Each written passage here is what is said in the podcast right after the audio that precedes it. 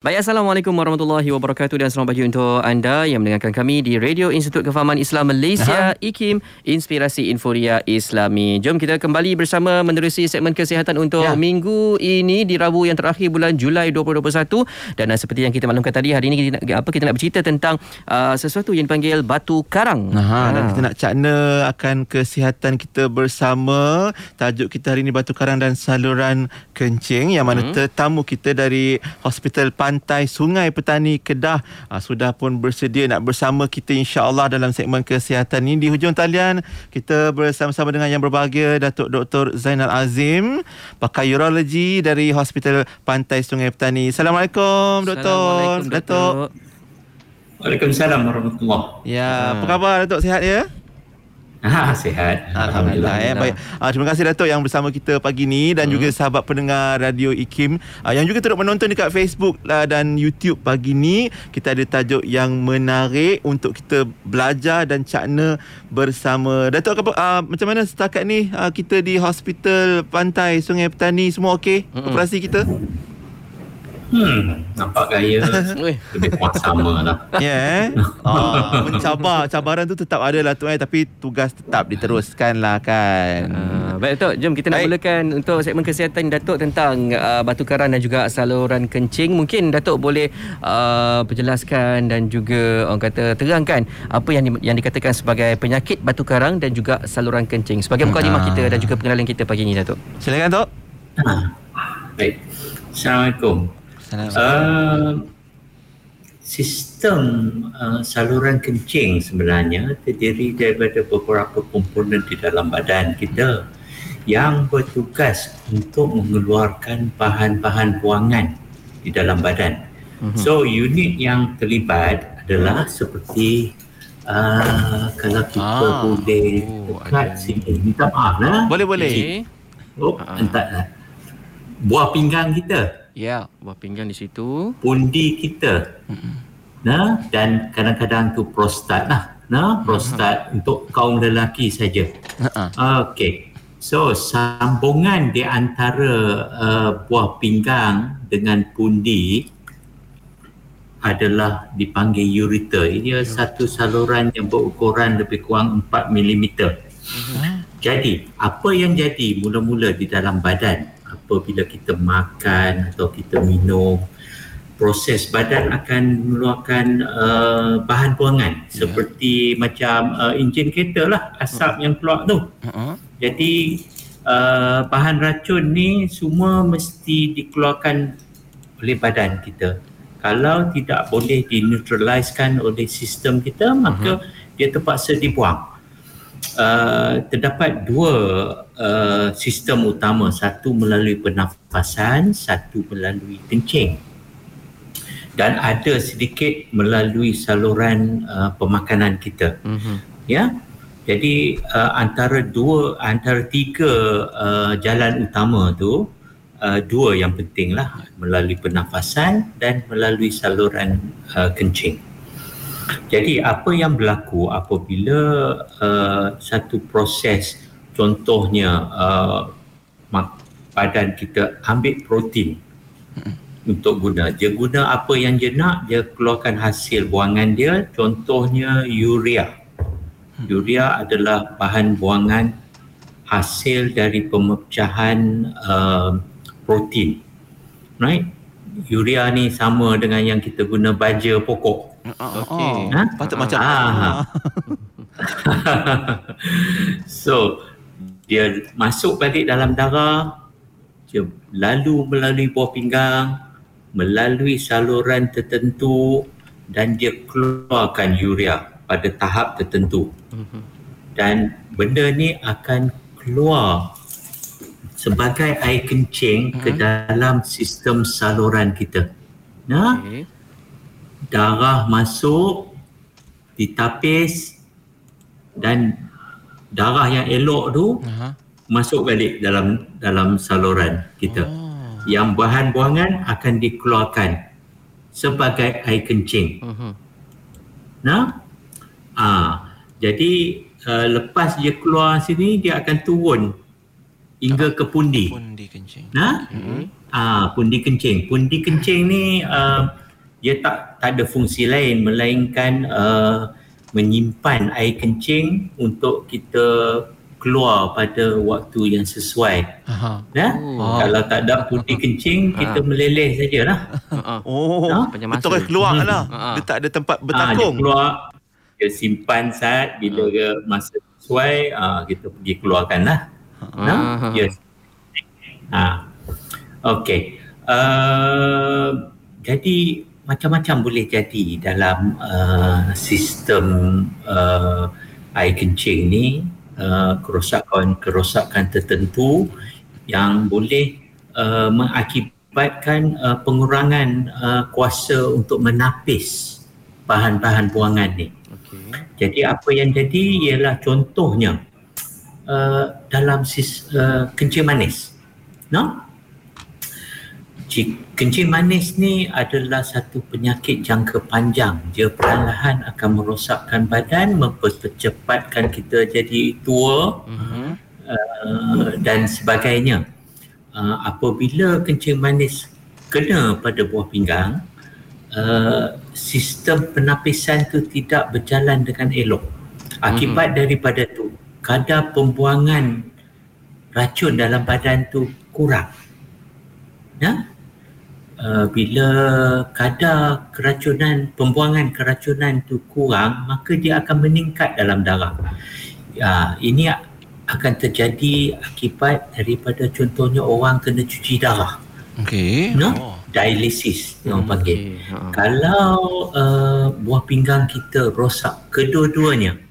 Nah, kita alhamdulillah Tuhan bagi dua buah pinggang, satu spare. Ha. Ha? Kalau satu rosak, satu cuba ambil alih. Mhm. Nah, kalau dua-dua rosak akibat daripada kencing manis contohnya uh, ataupun darah tinggi, uh, dua-dua akan rosak serentak. Nah, dua-dua rosak serentak macam kita um, enjin dua silinder, dua-dua silinder rosak kan semput lah enjin tu. Betul. No? Ha.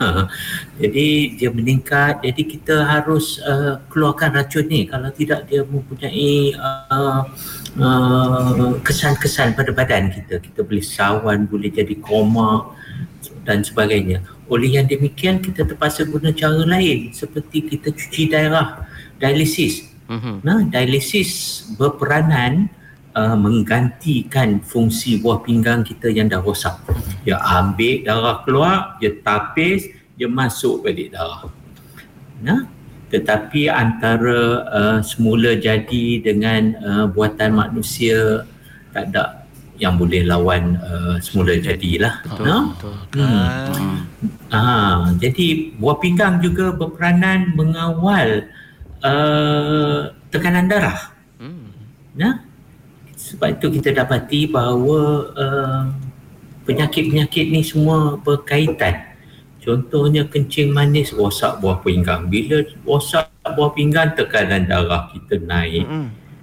Nah, bila tekanan darah kita naik mulalah kita ada uh, beban pada jantung kita semua tu Mhm. semua berkait no ah jadi uh, peranan urologi adalah uh, berkenaan uh, sistem saluran kencing uh, sistem dia dia tidak uh, begitu berperanan tentang isi proses cucian darah tu dia ibarat uh, indah water Oh, okey. Oh, Tu contoh. indah water. Dia dia bertanggungjawab atas saliran tu. Okey. Ha. Wah. Ha, proses kilang dia nak buat tu dia dalam bidang nefrologi iaitu Buah perubatan uh, buah pinggang. Mhm. No? Jadi uh, peranan saya sebagai urologis adalah untuk memastikan bahawa saliran pengeluaran buah pinggang uh, air kencing buah pinggang tu tidak terhalang. No? Jadi ada beberapa faktor yang uh, menghalang uh, saliran air kencing kita. No? Uh, biasanya dalam bidang saya Mhm. uh, biasa kita risau tentang barah buah pinggang iaitu barah kita tahu kita Cancer, mesti get rid of nah kena hilang kalau tidak dia akan makan diri kita uh, apa-apa sebab yang menyebabkan saliran air kencing daripada buah pinggang ke pundi dan seterusnya uh, terhalang contohnya uh, batu karang Mhm. ha? Ha, batu karang uh, hampir 40-50% daripada kerja saya lah Oh. no? Okey. Ha. uh, tersebab ada sebab-sebab lain uh, halang uh, saliran air kencing tu. Contohnya barah sendiri parut-parut di dalam saliran akibat daripada jangkitan akibat daripada uh, uh, parut-parut parut yang terbentuk Mhm. akibat daripada batu duk keluar. Lalu sekejap, belalang. sekejap, sekejap keluar. Nah nah uh, dan juga fungsi bu- uh, pundi Mhm. nah walaupun uh, kita kata pundi tu tempat menyimpan saja Hmm. kalau kita tersumbat kencing merana juga kita nah Mhm. Eh, Betul. ah. Ah, so uh, kita ni macam Minda Water pastikan pipe tu berjalan dengan elok lah. Jadi uh, antara bara, uh, parut ataupun sumbatan Batu karang. yang paling uh, kerap terjadi adalah batu karang. Batu. Batu karang. Ya?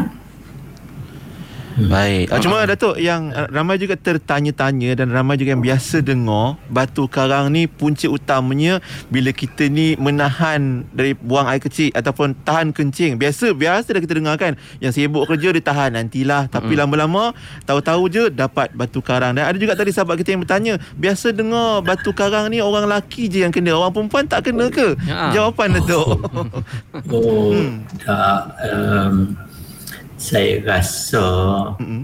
uh, kalau nak jadi batu karang Hmm. tu dia sama saja. oh, risikonya sama lah.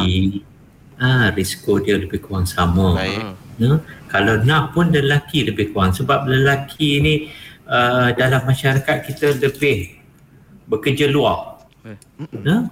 Bekerja di luar daripada bekerja di pejabat saja ber, berbanding dengan kaum wanita. Bukan bukan maksud saya kaum wanita tak tak kerja luar Hmm. tetapi proportion dia proportion dia. Mhm. Nah, jadi bila kita kerja luar kita berpeluh lebih. Mm-mm. Ya? Okey. Akibat daripada itu uh, badan kita hidrasi dia kurang. Mhm. Jadi ben, uh, pembentukan batu tu lebih senang. Oh, Ya? itu kisah. Ha, jadi uh, macam mana jadinya batu karang sebenarnya? Mhm. Nah, uh, masa darah masuk dalam buah pinggang, Hmm.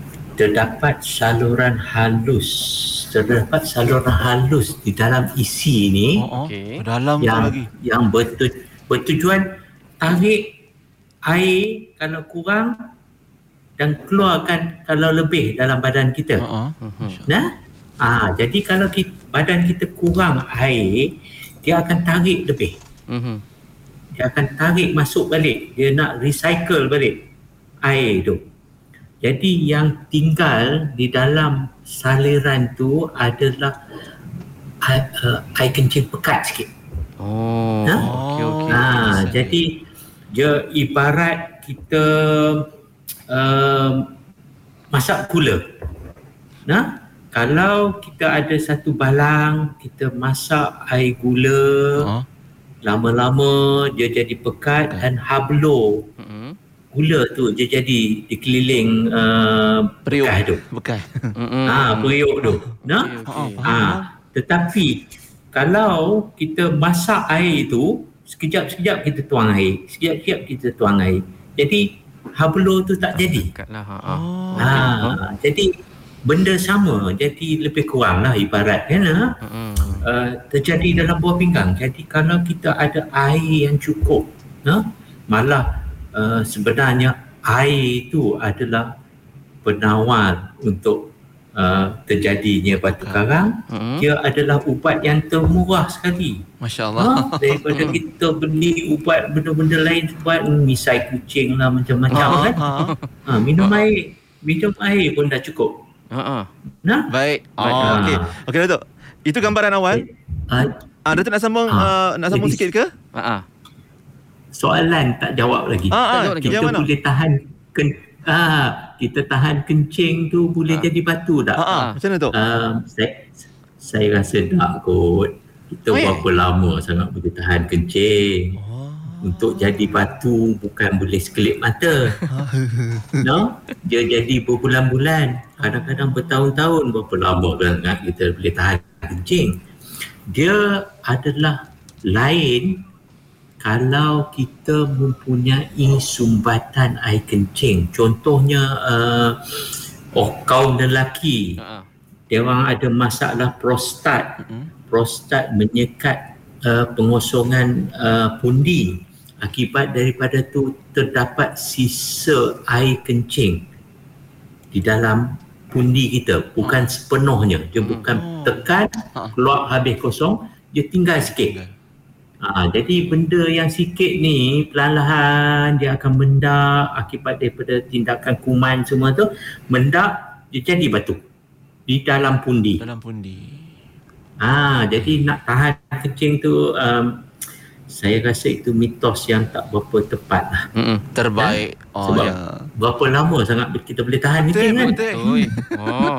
kan tu kebir menahan kan oh maknanya itu jawapannya sangat tuntas daripada Datuk Dr Zainal pagi ni Ha. kita nak berehat kejap untuk pusingan pertama ni Tok kita akan sambung kejap lagi nak cerita tentang simptom pula lah apa tanda-tanda seseorang yang mengalami masalah batu karang dan juga ada gangguan dekat saliran saluran tadi yang Datuk sebutkan tadi tu dan hari ni kita dah dengarkan banyak apa analogi yang sangat uh, apa hebat yang Datuk Dr Zainal kongsikan Ya. untuk memahamkan kita tentang batu karang dan juga masalah saluran kencing. Datuk kita berehat kejap eh. Kita akan kembali sebentar Yes. lagi untuk pusingan kedua. Sahabat-sahabat kalau ada soalan-soalan dan pengalaman-pengalaman pun mm boleh juga dikongsikan di ruangan komen kita. Ya, anda boleh yang kita tengah tonton kami secara live di Facebook IKIM Hmm. FM dan juga di YouTube IKIM anda boleh komen dekat sana termasuk juga di WhatsApp 0112900404 tapi perlu ingat uh, soalan-soalan dan juga perkongsian berkaitan tentang topik kesihatan kita pagi ini tentang batu karang dan juga saluran kencing ya. Baik, jangan ke mana-mana terus dengar Warna Pagi Radio IKIM 20 tahun. Inspirasi Inforia. Islami. Subhanallah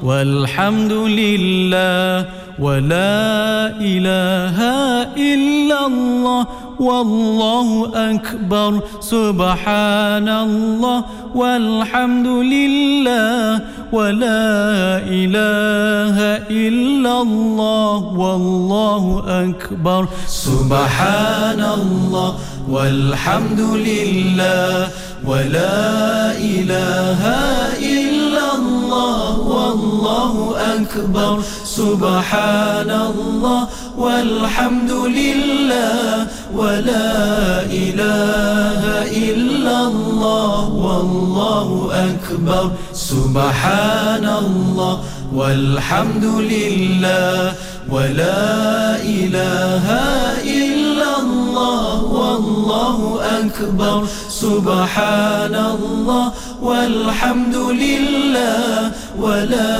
إله إلا الله. والله أكبر. سبحان الله والحمد لله ولا إله إلا والله أكبر. سبحان الله والحمد لله ولا إله إلا الله والله أكبر. سبحان الله والحمد لله ولا إله إلا الله والله أكبر. سبحان الله والحمد لله ولا إله إلا الله والله أكبر Anda masih lagi bersama Pian dan juga Hazwan pada waktu ini menerusi rancangan uh, kesihatan di Warna Pagi dari IKIM Ya. 20 tahun Inspirasi Inforia Islami dan kita masih lagi membincangkan tentang batu karang dan juga saluran kencing. Masih lagi bersama kita pakar urologi dari Hospital Pantai Sungai Petani Kedah iaitu Datuk Dr Zainal Azim. Dan uh, sebelum kita nak ke uh, yang apa, soalan seterusnya tentang simptom tu Datuk, mungkin Datuk boleh beri pencerahan jugalah tentang uh, faktor risiko dari segi umur. Siapa sebenarnya yang lagi berisiko untuk uh, menghadapi apa uh, penyakit batu karang dan juga uh, ada masalah dari segi saluran kencing ni Datuk? uh, dari segi umur hmm. uh, tidak banyak beza dia boleh berlaku uh, bila-bila masa Baik. dia cuma uh, penyebab dia nah jika uh, lazimnya hmm. bila dia berlaku pada kanak-kanak dan uh, peringkat awal muda hmm. nah dia uh, biasanya ada kaitan dengan uh, kesilapan uh, error of metabolism di dalam badan mm-hmm. tentang pemrosesan uh, bahan-bahan buangan kita. Mm-hmm. Nah, uh, dia kadang-kadang tu orang kata uh, yang jenis orang kata keturunan semua tu. Oh. Mana dilahirkan mm-hmm. sesuatu yang tak kena dan uh, pemrosesan uh, mineral yang keluar daripada badan tu lebih cenderung uh, terbentuk batu. Uh, pada peringkat umur pertengahan tu biasa dikaitkan uh, uh, dengan uh, bila sebab kita kerja kan. Uh-huh. kita kurang minum air semua tu. Setuju. Uh, itu lebih ke arah lifestyle lah. Ah, itu uh, mempengaruhi. Kita makan, uh, kita makan, kita minum kurang sibuk, tak tentu arah makan minum kita. Nah, uh, jadi yang uh, batu karang uh, generasi tua terutamanya uh, pada kaum lelaki ianya biasanya jadi akibat daripada sumbatan yang uh, terjadi semula jadi mengikut umur Uh, di dalam pundi. Mm-hmm. Pasal sumbatan uh, prostat biasanya. Ha? Oh, macam Datuk sebut uh. tadi lah. Maknanya dah lama hmm. uh, dalam pundi tu lama berkumpul. pundi tu mendak. Mendak. Dia jadi batu. Mm-hmm. Uh. Uh, satu uh, uh, ciri uh, kaum wanita jadi ialah jangkitan air kencing. Nah, uh, kaum wanita lebih senang mendapat uh, jangkitan air kencing berbanding dengan lelaki akibat daripada sambungan uh, pundi ke dunia luar tu pendek uh-huh. lagi uh-huh. berbanding dengan lelaki jauh perjalanannya. Hmm. uh, jadi uh, kadang-kadang uh, kadang-kadang uh, jangkitan ni boleh bu- mengubah suasana uh, air kencing tu Mm-mm. akibat daripada tu uh, batu tertentu boleh mendak. Uh, kita semula jadi uh, air kencing biasanya sedikit asid. Nah sedikit aja asid ya jadi uh, kimia-kimia tertentu tidak mendak dalam keadaan itu. Uh-uh. Tetapi ada kalanya perubahan akibat daripada uh jangkitan uh semua tu dia air kencing tu dah berubah menjadi daripada asid ke alkali uh contohnya. uh Jadi benda yang tak mendak pada keadaan asid akan mula mendak. uh Ha, dia jadi batu. Dan juga sebaliknya juga. Nah, kalau kita bertambah jadi asid, asid benda yang tak acidic. sepatutnya mendak pada pH tertentu hmm. dia akan mula mendak hmm. jadi kita mesti naikkan uh, uh, uh, apa tu pH kita hmm. uh, jadi uh, biasanya benda-benda macam ni berkait dengan makanan dan berkait dengan uh, jangkitan kuman-kuman tertentu di dalam badan so untuk wanita selain daripada uh, jangkitan biasalah. Uh-huh. nanah semua tu kan. Uh-huh. uh, jangkitan juga boleh menyebabkan batu. Sebab tu kadang-kadang batu lelaki uh, mengambil masa lama untuk untuk besar. Tetapi kalau kita Wanita. tengok perempuan kadang-kadang dia orang tu elok saja setiap-setiap sakit pinggang bila kita ambil x-ray tu tengok ya Allah besarnya batu. Oh, you know? Oh. Ah sampai um, hmm, nak tunjuk gambar besar pun tak ada. Ha. ah. ah. ah kalau kalau nanti saya no. Ah, ni. Ha tu okey. Ah batu tu besar dia oh, dia, ya. dia rangkumi semua liang-liang. Ha. Uh, uh, itu. Itu kira sumbat tu.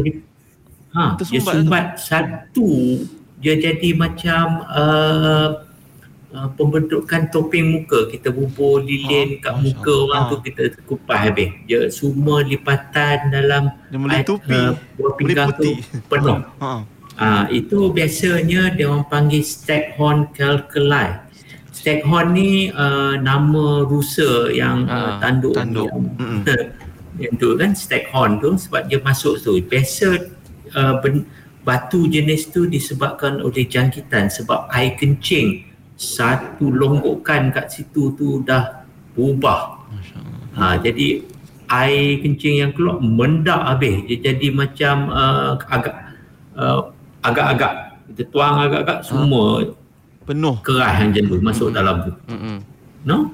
Hmm. Oh, itu yang berlaku. Mana jangkitan kuman pun sangat berbahaya lah risikonya untuk Ah, pembentukan sebab batu itu- karang. Ah, sebab itulah saya kata penawar yang paling bagus sekali adalah air. Sebab air itu berfungsi macam uh, uh, flushing system kita. Oh, Jambat. okey. Kotak sikit buang, kotak sikit buang, buang, buang. Tak sempat dia bertapak. Ha. oh itu fungsi atau peranan air dan kenapa kita kena banyak minum air. Cuma tu tu macam kalau lah kita tak tahu ada sahabat kita kata dia rasa macam sakit-sakit perut aja. Bila cek doktor rupanya doktor sahkan ada batu karang. Macam mana kita nak tahu yang mungkin sakit perut tertentu adalah tanda atau simptom batu karang? Datuk. Uh, lazimnya uh, seseorang tu banyak uh, kan sakit sakit buah pinggang karang ni biasa disebabkan oleh sumbatan. Nah, batu menyebabkan sumbatan, sumbatan menyebabkan kerosakan buah pinggang, kerosakan buah pinggang akan menyebabkan kita sakit. Mhm. Nah, ramai orang tak tahu pun dia ada batu. Kalau kita tak pergi buat x-ray tertentu, maka tak tahu pun ada batu. Sihat walafiat dia. Oh ya. No, kencing elok semua, tak Ha. ada apa, tak ada demam apa-apa. Tapi tengok-tengok, ada batu. Nah, pasal batu walaupun dia ada dalam buah pinggang, terutama di dalam buah pinggang, ruang dia luas, Ha. jadi air kencing semua boleh lalu keliling dia tu, turun elok-elok, tak ada Masih jadi apa-apa. boleh lalu, masih boleh Ah, lalu kan. Jadi jadi ciri sumbatan tu tak ada. Okey. Nah, ha, jadi kalaulah satu hari nasib kita tak baik, Ha. kita duduk tengah buat apa-apa tertentu tiba-tiba batu tu rasa dia nak tengok dunia luar. Oi, Oh. takut ke? Keluar, Ha. dia dia masuk Sumbat. dalam saluran ni iaitu satu jalan saja untuk turun ke pundi tu. Ah. dan secara kebetulan saiz batu tu lebih besar daripada Saluran. kemampuan uh, saluran tu. Ah. Jadi dia akan sendat. Oh. Ha, sendat pasal batu tu baru baru terjadi keadaan keadaan ni baru terjadi maka air kencing daripada atas tu masih keluar. Ha, tetapi tak boleh lepas batu tu saluran di belakang tu akan mula kembang. Nah?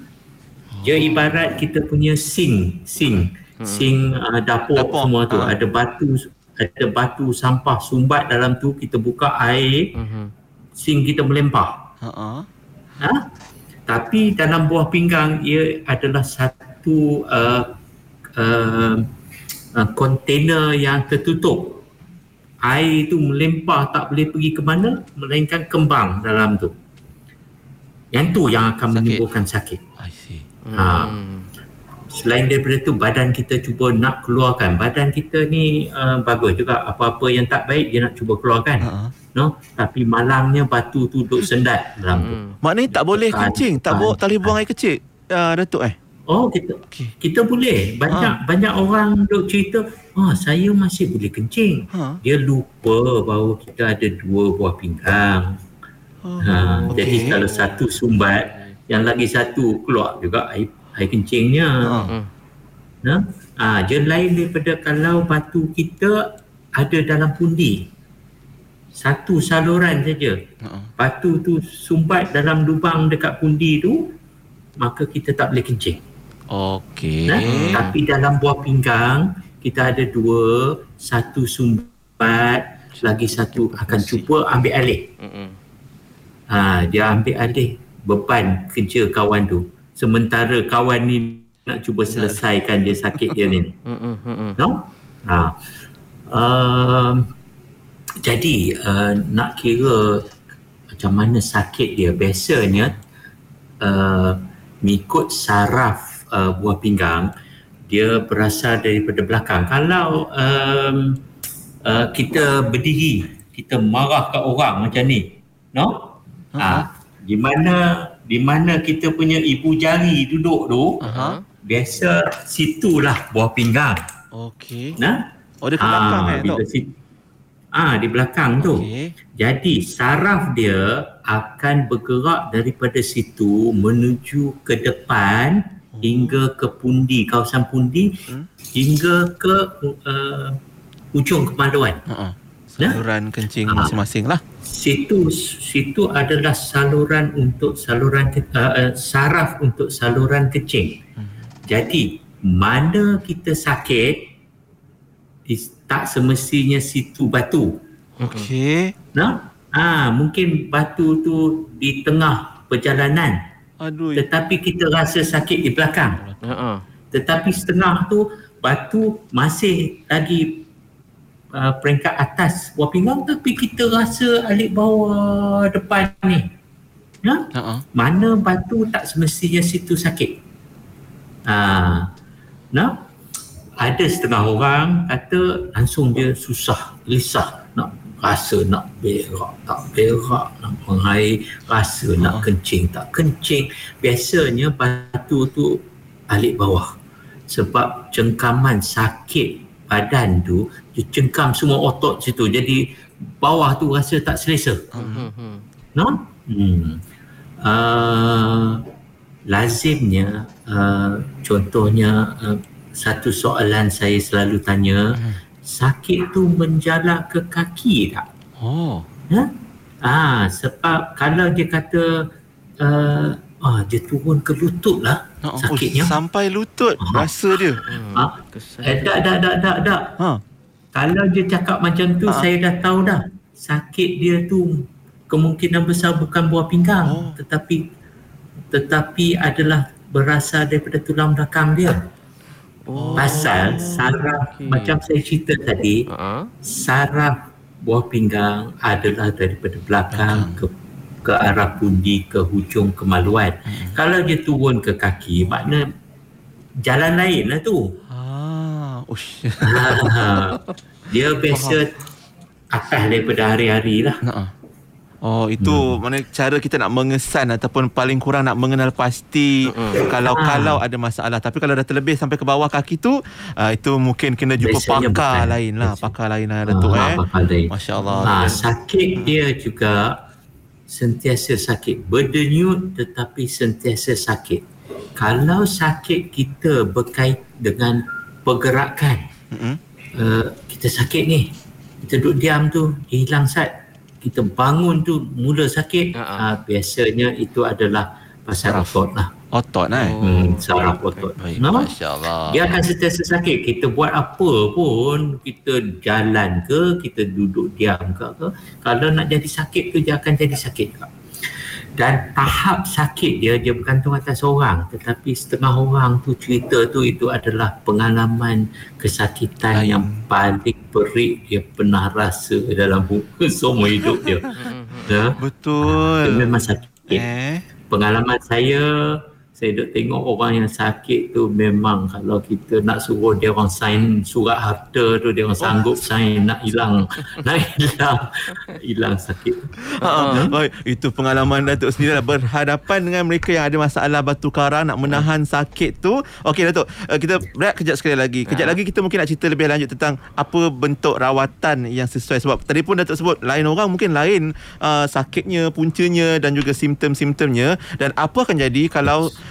dia duk tahan saja. Dia dia rasa dia tahan dia kuat tahan sakit tu. Uh, kalau tak menjalani rawatan apa risiko pada seseorang individu Datuk ya? Kita akan sambung yes. kejap lagi insyaallah. Dan sahabat-sahabat sekalian pun terima kasih yang terus setia bersama kami. Mm-hmm. uh, boleh kongsikan lagi ramai-ramai supaya kita dapat manfaat bersama menerusi segmen kesihatan hari ini. Ya untuk anda yang tengah dengar di radio pun untuk lebih kepuasan anda boleh tonton kami ha. di Facebook dan juga di YouTube. Uh, sebab kadang Datuk pun ada tunjuk, apa ada tunjuk jugalah dia punya gambar-gambar tu kan. Jadi ha. untuk lebih pemahaman anda boleh bersama kami di media sosial termasuk juga soalan-soalan dan juga perkongsian-perkongsian serta catatan-catatan anda yang kami raikan juga ha. ya ada sebab kita di WhatsApp pun Cik Rosli Zainal uh, pun katanya uh, beliau memang jumpa Datuk Dr Zainal Azim uh, untuk di, di, rujukan dan mm. juga untuk rawatan jadi dia kata memang Datuk punya cerita memang senang faham insya-Allah moga-moga kita pun dapat cari penyelesaian terbaik insya-Allah untuk kesihatan kita di Warna Pagi.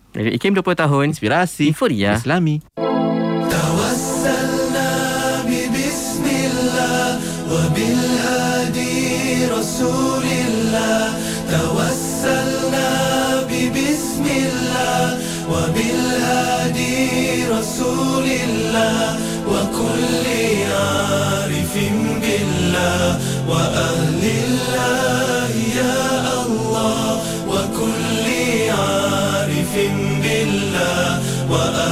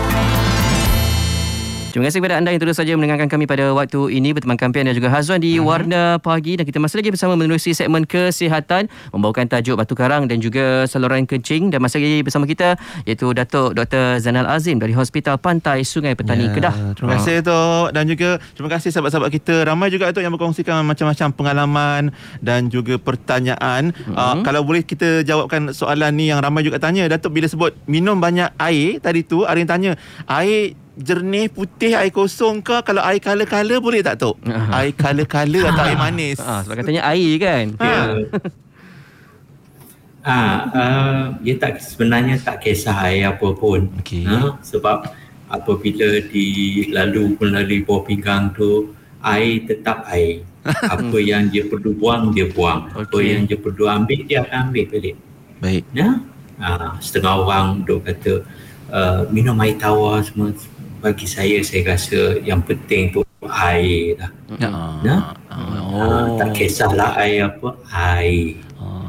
No? Cuma kalau ayam manis tu dia efek dia tang lain lah. Efek dia mungkin Ah, yang tu yang tu kena jaga sikit lah. Ah, kan? Jangan kata saya duk kata minum air, pergi minum air sirap padahal kita kencing manis. Ya. Ah. Memang cari naan. Ah kan kena jaga Baik, jugalah. Baik tu macam mana? Ah, rawatan Ah. untuk mereka yang ada batu karang dan juga kalau tak jalani rawatan apa kesan dia? Ah, Datuk. Saya kata. Ah, Okey. Uh, masalah utama uh, bila kita ada batu adalah sumbatan air kencing. Nah, daripada buah pinggang ke pundi ke pundi ke uh, terus ke dunia luar. Nah, uh, apabila berlaku sumbatan daripada situlah macam-macam benda boleh jadi. Nah, bila kita sumbat nombor satu sakit. Mm-mm. Ha? Nombor dua, dia akan menyebabkan kerosakan buah pinggang sebab tugas buah pinggang adalah mengeluarkan air kencing untuk buang. Kalau dia sumbat, dia akan bertakung dalam tu dan akan menyebabkan tekanan. Tekanan ni akan mula merosak buah pinggang. Mhm. Uh, kalau orang tu sekejap-sekejap ada satu batu dalam sehari dua je keluar sekejap-sekejap dia itu masalah dia ialah pembentukan parut bila rosak buah pinggang tu dia kembang bila dia baik balik dia tak semestinya baik dengan isi buah pinggang Mhm. dia kadang-kadang baik dengan parut. Jadi parut tu tidak mempunyai uh, fungsi tapisan semua tu. Jadi kalau orang kerap sangat dapat batu ni dia parut tu bentuk sikit bertimbun bertimbun bertimbun. Last sekali fungsi keseluruhan buah pinggang tu menurun. Nah, selain daripada tu bila uh, buah pinggang ni tersumbat dan secara kebetulan uh, air kencing di atas sumbatan tu tak berapa bersih seperti mana tu dia akan mula bernanah no? membentuk jangkitan air kencing hingga kalau uh, jumlah uh, kuman yang ada di atas sumbatan tu melebihi tahap tertentu dia akan mula masuk darah. Ah, jadi kita akan uh, orang panggil apa um, septisemia macam tu. Ah, jangkitan darah akibat daripada kuman yang asalnya daripada buah pinggang. Mhm. No? Jadi rawatan buah pinggang uh, sebab penyakit batu buah pinggang ni lama dah berkurun-kurun berabad-abad Kita penyakit ni. Mm. Jadi ada yang syorkan ubat, ada syorkan pembedahan, Hmm. ada mensyorkan guna uh, dia orang panggil laser Ha. padahal ianya sebenarnya gelombang bunyi Wave. eh. high frequency. Okey. Ya. Okey, mari kita bincang satu persatu. Hmm. Prinsip kalau kita ada batu adalah yang terbaik sekali adalah batu itu keluar atau dikeluarkan. Hmm. Ha, ingat. Nah, ha. Duk cakap tentang ubat. Okey. Malangnya lebih kurang 30% daripada penyakit batu akan hilang dengan ubat. 70% lagi dia habis-habis banyak menahan dia daripada beranak jadi daripada satu jadi dua jadi Oh, empat besar. dan seterusnya dan juga memelahankan pembesaran dia Baik. no? Ha, jadi cuma 30%. 30% tu bergantung atas kandungan kimia dia. Oh. No? Kandungan kimia ubat tu. Uh, uh, batu tersebut. Mhm. No? Tapi malangnya cuma 30% lah. Jadi orang duk kata makan ni, makan tu, makan tu. Sebenarnya tujuan ubat tu adalah untuk menahan pembentukan, menahan dia daripada besar cepat dan menahan dia daripada beranak. No? Mm-mm. Itu peranan ubat. No? Nak harap ubat hilangkan batu tu cuma lebih kurang 30%. 10 orang ambil ubat, 3 orang saja yang akan hilang batu. Mhm. 7 orang tu tak jadi apa-apa. Uh, mungkin tak melarat lah. Mm-mm. Tetapi nak harap hilang batu tu eh, jangan harap Ah, sangat lah. Mhm. No? Hmm. Kaedah kedua ialah kita keluarkan batu tersebut yang degil yang tak mau keluar ataupun yang dah keluar tapi sumbat. Kita tolong bantu dia keluar. no uh, terdapat banyak kaedah. Dia sebenarnya bergantung atas saiz batu tersebut.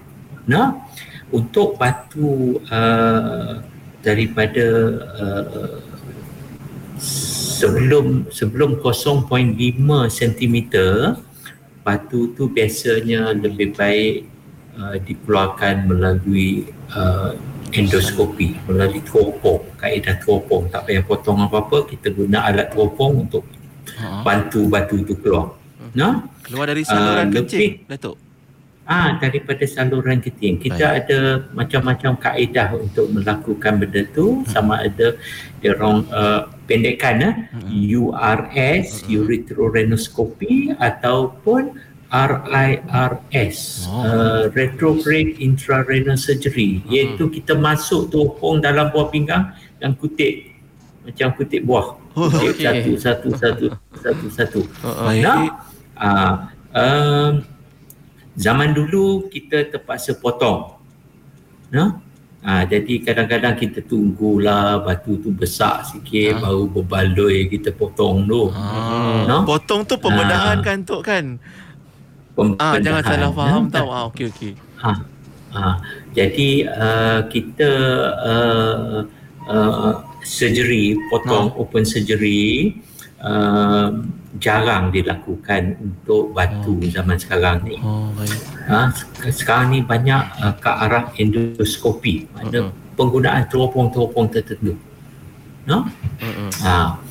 Jadi uh, jika saiz tu di antara uh, 0.5 cm sehingga uh, 2 cm batu dia Mhm. biasanya uh, kaedah yang paling uh, murah sekali adalah dengan uh, ESWL uh, extracorporeal shockwave lithotripsy ya? Um, iaitu penggunaan gelombang bunyi uh, frekuensi pendek melalui uh, dua badan ke batu dia menggunakan uh, gelombang bunyi dia fokus dia ada alat dia alat dia mahal Ha. berjuta ringgit untuk fokus masuk kena batu Wave eh. macam hentak batu tu Oh. bagi pecah Ya. Hmm. Ya, tapi tujuan ESWL adalah untuk memperkecilkan batu supaya lebih senang keluar. Nah, malangnya setengah orang tu batu je degil. nah, Ketegap. kita tembak Ha. dua tiga sesi tu batu macam tu juga. Hmm. Nah, setengah batu keras. Betul-betul keras. Nah, Oh, ha, dia, dia kot. tak boleh pecah langsung. No? Ada setengah batu je pecah. Mm-mm. Tapi tak mau keluar. Ha, itu pun kita doa harap dia orang tu berhentilah berlari, minum air, berlari, minum air. Nah, supaya goncang-goncang-goncang sikit keluar. Ha? nah? Hmm. Ha. Uh, lepas daripada tu jika besar daripada 2 cm maka kita terpaksa buat biasanya PCNL percutaneous nephrolithotripsy iaitu satu pembedahan kecil uh, lubang dia lebih kurang lebar jari saya kita tepuk daripada belakang masuk terus ke dalam buah pinggang Hmm. sampai jumpa batu tu kita pecah dan hisap keluar. Ha, kita tak boleh guna uh, lito tu sebab batu tu besar sangat. Bila Hmm. kita pecahkan batu tu daripada satu batu besar sekarang dah ada dua batu besar. Oh. Tambah. Dia ada saiz tertentu. Dia orang buat kajian, dia orang buat macam tu. Nah? Ha, jadi uh, itu biasanya kaedah-kaedahnya yang tersebut. Ah, itu bentuk kaedah yang yang mungkin diutamakan sekarang ni. Ah, mana banyak kaedah, ah, kaedah moden juga yang boleh membantu untuk uh, merawat dan mengeluarkan batu tersebut dan ramai juga yang bertanya Datuk dan saya pun pernah jumpa uh, individu yang pernah mengalami kembali. Mana dia dah dah pernah buang batu tapi lepas beberapa tahun lepas tu jadi balik. Macam mana risiko boleh terjadi kembali batu karang ni Tok? Boleh ke? Uh, satu uh, kajian besar telah dilakukan di Amerika Syarikat beberapa tahun lama Ya. dia jadi benchmark uh, study Hmm. uh, telah menunjukkan jika kita contohnya minum air banyak ni Mm. dapat penyakit batu. Kita buang batu tu. Dah tak ada dah batu tu. Ha. Tetapi lepas daripada tu kita minum lebih kurang sama aja air tu. Ha. Nah, ah, dalam masa lima tahun kalau ada dua orang, seorang tu akan ada batu lagi. Oh. So kejadian dia adalah 50% dalam masa 5 tahun. Ya. Jika kita minum air yang sama. Ah, sebab tu saya tiap-tiap pesakit saya duk kata minum air lebih, minum air lebih.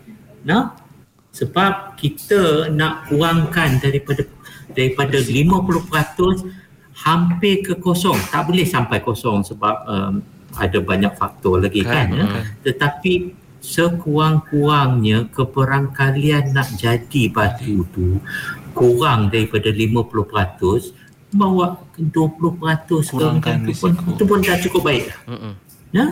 Ha, jadi petua dia kalau dah kena batu, dah buang dah tu, tak mau jadi lagi batu dalam masa terdekat sekali ialah minum air lebih daripada kita minum sebelum ni.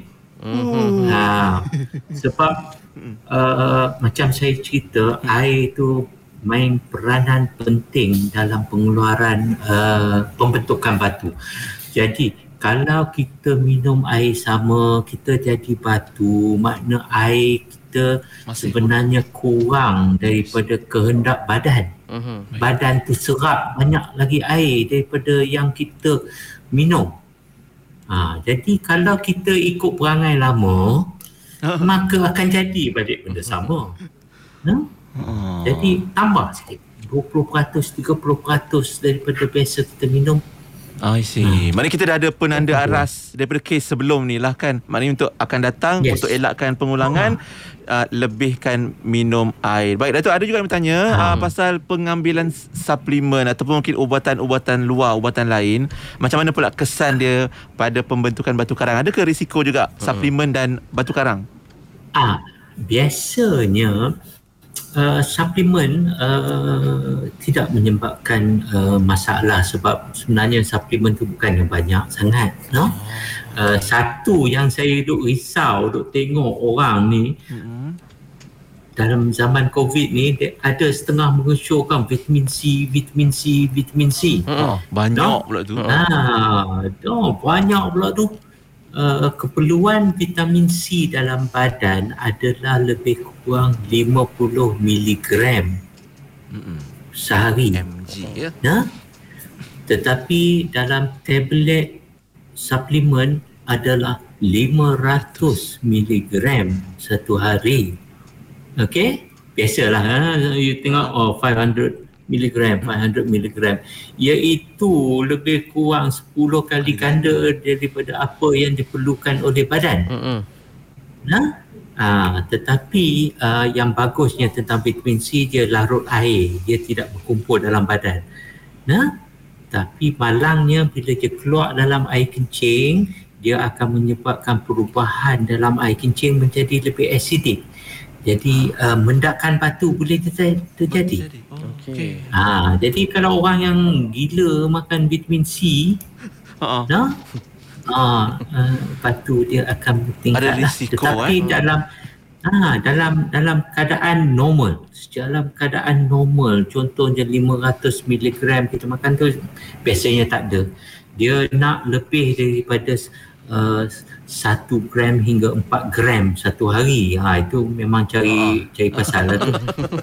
No? Oh, faham, Ah, faham. selain hmm, selain daripada tu ada setengah ubat contohnya uh, ubat kemoterapi semua tu yang menyebabkan uh, kematian sel-sel tertentu yang akan dikeluarkan uh, melalui uh, buah pinggang semua tu racun-racun semua tu.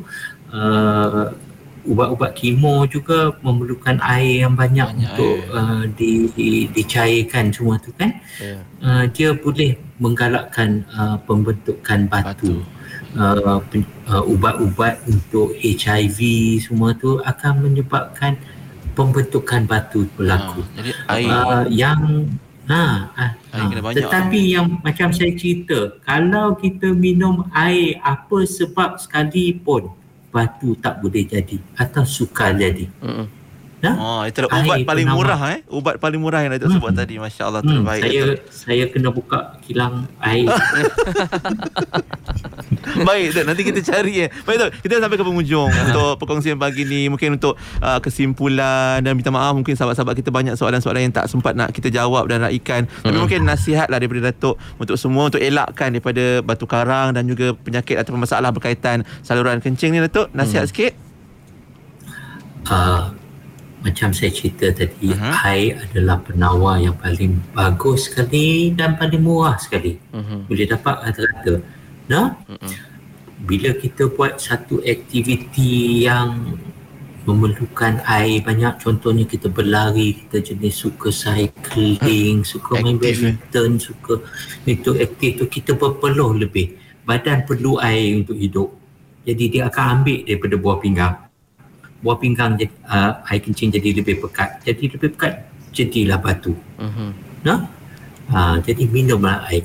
Tapi jangan ingat uh, bahawa orang yang berpeluh saja yang yang jadi Air. ni. Ha, Yang kita duduk dalam uh, bilik aircon ni, no? Ha. sebenarnya kita peluh juga. Oh. Nah, cuma kita tak rasa sebab air tu meruap lebih senang. Oh. Ha, okey. sebab tu kita rasa sejuk sebab air duk meruap atas Baik. tarik haba. Oh. Kita pun hilang air juga.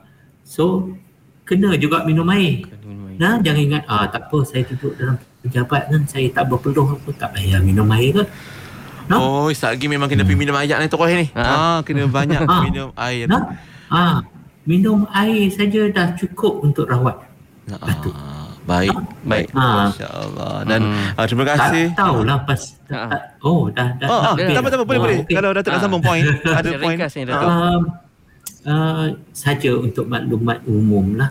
Nah, uh, dalam negara kita uh, kita ada panggil uh, Stone Belt. Nah, ia itu terdiri daripada negeri-negeri Perlis, Kedah, Pulau Pinang dan Utara Kedah. Uh, kita dapati bahawa insiden batu terjadi adalah lebih tinggi berbanding dengan kawasan-kawasan lain di negara itu. Jadi kalau kita duduk tak tahu mungkin pasal nak kata air dia pun rasa air dia sama je Banyak. dengan di Kuala Lumpur. No? Ah, mungkin mungkin cuaca Cuaca. panas sikit lebih kering daripada biasa. Oh. Mungkin itu adalah penyebab dia orang tak jumpa lagi. Mhm. No? Menarik. Ha, menarik untuk dikaji tu tapi apa pun insya-Allah satu pendedahan yang terbaik kita dapat hari ini bersama yang berbahagia Datuk Dr. Zainal Azim dan uh, sahabat-sahabat juga khususnya kalau di utara mungkin boleh jumpa Datuk di Hospital Pantai Sungai Petani untuk nasihat dan juga panduan terbaik. Untuk hari ini terima kasih banyak-banyak Tok. Sudi bersama Pian, husband dan sahabat pendengar Radio IKIM. Kita doakan Datuk pun sihat walafiat sentiasa bersama keluarga dan juga warga Hospital Pantai Sungai Petani Tok ya. Ha, terima kasih. Sama-sama Sama-sama, Tok. Jumpa Tok. lagi insya-Allah Tok. Assalamualaikum. Assalamualaikum Datuk. InsyaAllah. Waalaikumsalam. Alhamdulillah itu dia tetamu kita pakar kita hari ini dari Hospital Pantai Sungai Petani Kedah untuk perkongsian tentang batu karang dan masalah saluran kencing. Ya betul dan untuk anda yang mungkin terlepas uh, poin-poin penting telah pun disentuh oleh Datuk sebentar tadi anda boleh tonton kembali uh, Yap. di Facebook IKIM FM dan juga di YouTube IKIM termasuk juga anda boleh dengarkan ulangan di Radio IKIM pada hari Ahad bermula jam 11 pagi ya. Tolonglah tonton untuk kesihatan dan kebaikan bersama. Ya. Yang penting minum air banyak-banyak. Nah. Ya betul.